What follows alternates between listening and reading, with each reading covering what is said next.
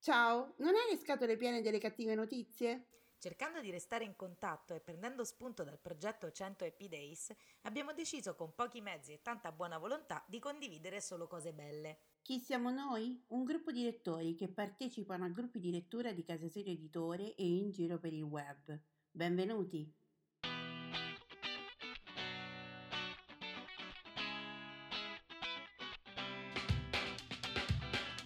Ciao, io sono Simona e ti parlo da Rocca di Papa. Ciao, io sono Nereia e ti parlo da Barcellona, in Spagna. Mentre facevamo un podcast per Casa Sire Editore, abbiamo dovuto coinvolgere i nostri amici per dare una risposta più articolata a un nostro ascoltatore e ci siamo resi conto che la risposta collettiva funzionava. E così abbiamo deciso di intraprendere questo percorso per rallegrare la giornata di tutti con un buon pensiero. Sono appunti, pensieri sparsi, sfoghi o ricordi, non necessariamente parlano di libri. Sono un modo per sentirsi e lasciare un messaggio in bottiglia a chiunque avrà voglia di accoglierlo.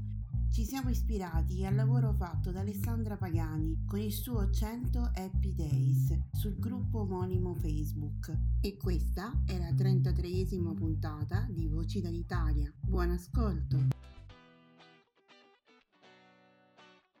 Ciao, sono Paola da Messina.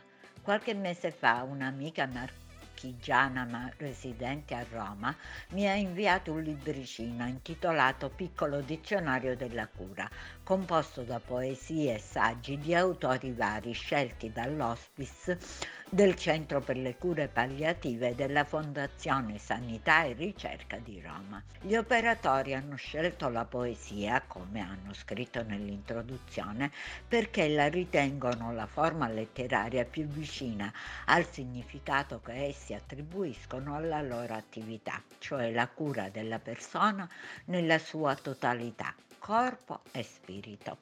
Riprendendo Francesca che ha citato Antonella Annedda, vi leggerò cosa scrive appunto la poetessa della parola ascolto. Grazie.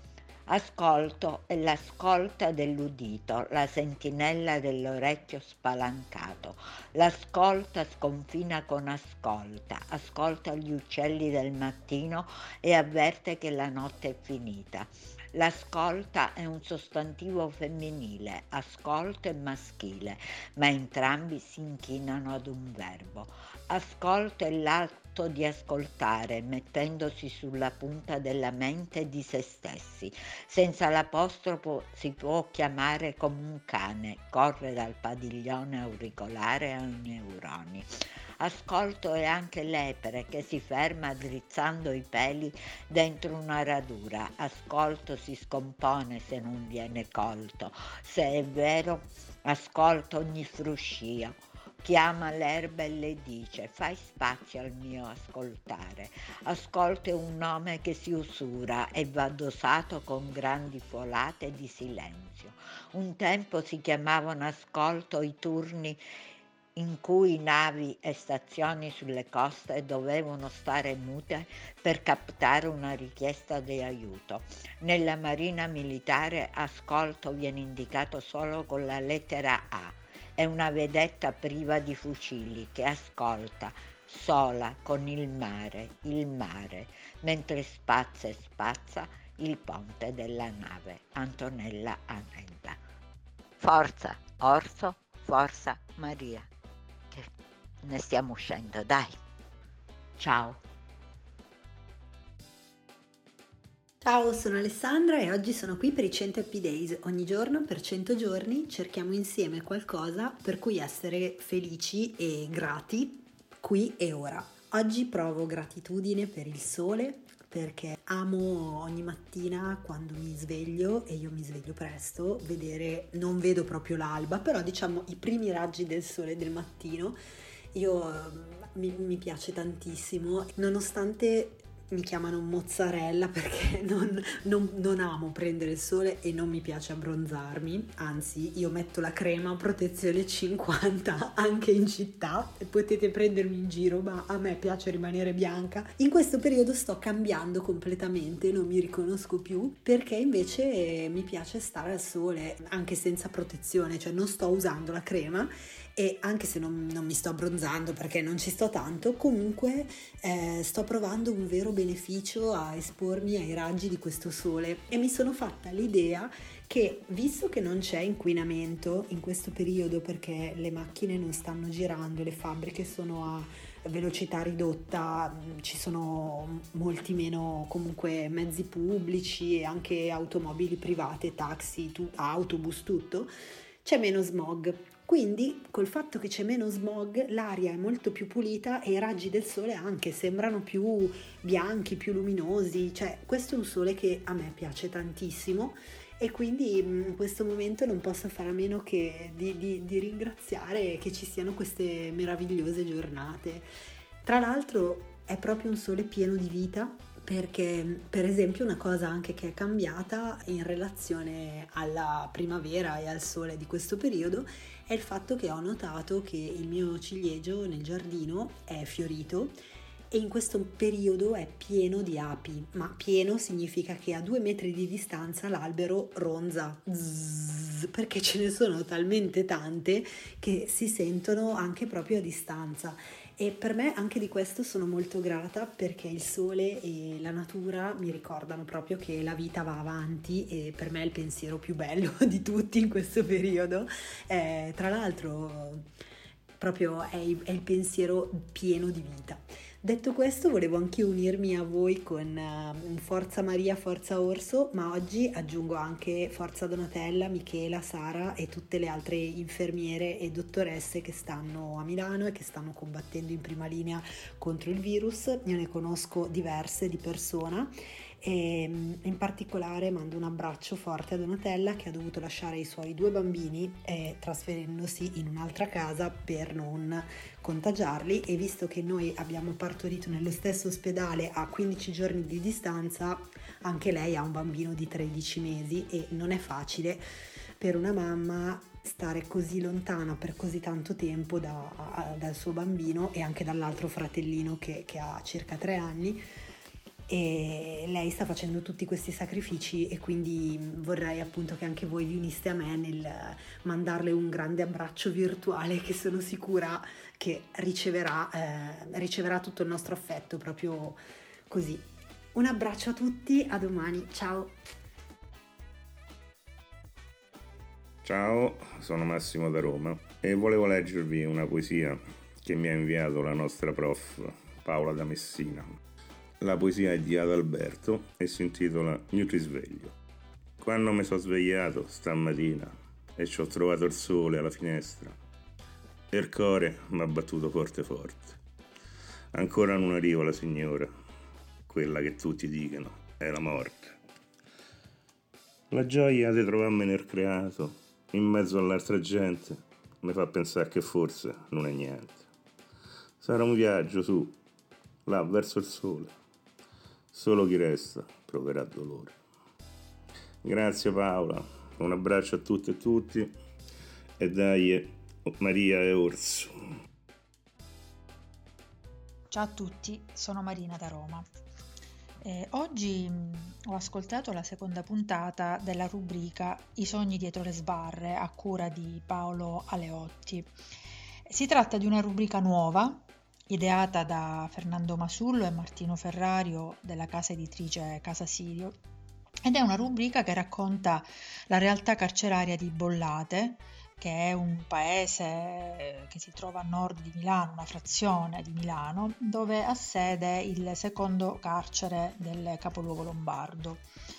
Nell'appuntamento che ho ascoltato oggi, il giornalista ha voluto rendere partecipi gli ascoltatori dell'organizzazione interna della, del carcere, eh, dove spesso gli incontri con i reclusi sono vere e proprie occasioni di scambio o, o, addirittura delle vere e proprie sedute di psicoterapia di gruppo.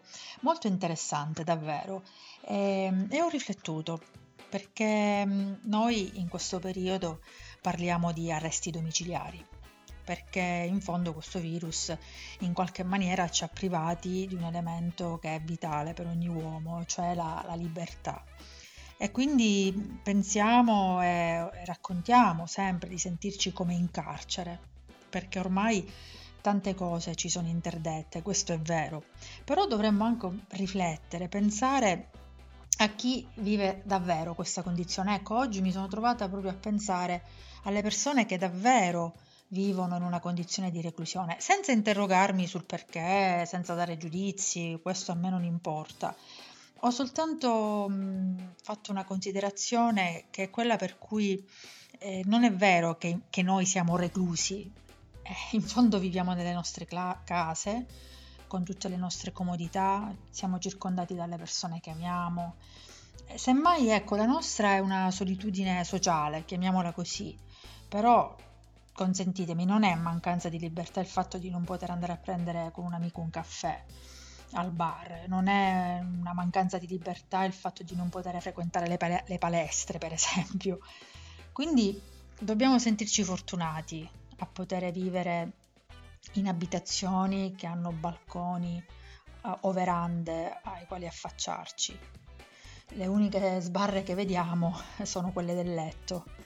Ecco, e non dobbiamo dimenticare che c'è chi invece vive davvero dietro le sbarre, è privato di ogni libertà. Quindi se oggi devo ringraziare per qualcosa, eh, ringrazio perché posso mettere semplicemente tra virgolette le parole arresti domiciliari o la parola reclusione.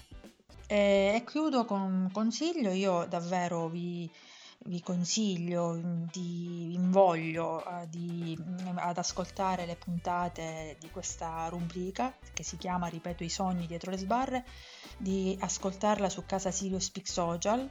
Eh, dove mm, vengono proposte con un appuntamento settimanale perché davvero vale la pena e vi auguro una buona serata. Ciao a tutti.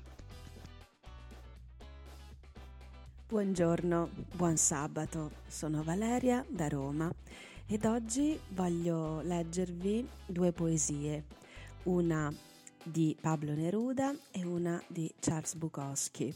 Eh, entrambe hanno a che fare con un qualcosa che eh, mi manca moltissimo e credo anche a voi. E ancora buon sabato, forza Orso sempre e forza Maria. Quanti significati sono celati dietro un abbraccio?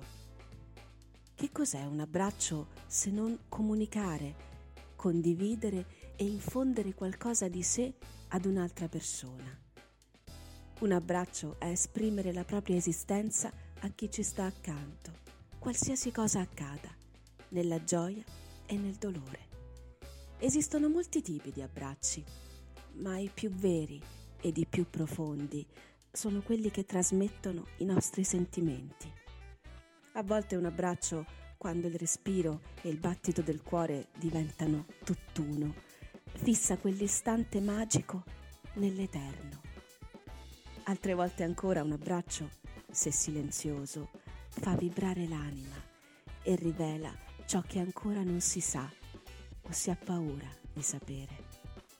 Ma il più delle volte un abbraccio è staccare un pezzettino di sé per donarlo all'altro, affinché possa continuare il proprio cammino meno solo. Dentro ad un abbraccio puoi fare di tutto, sorridere e piangere, rinascere e morire oppure fermarti a tremarci dentro, come fosse l'ultimo.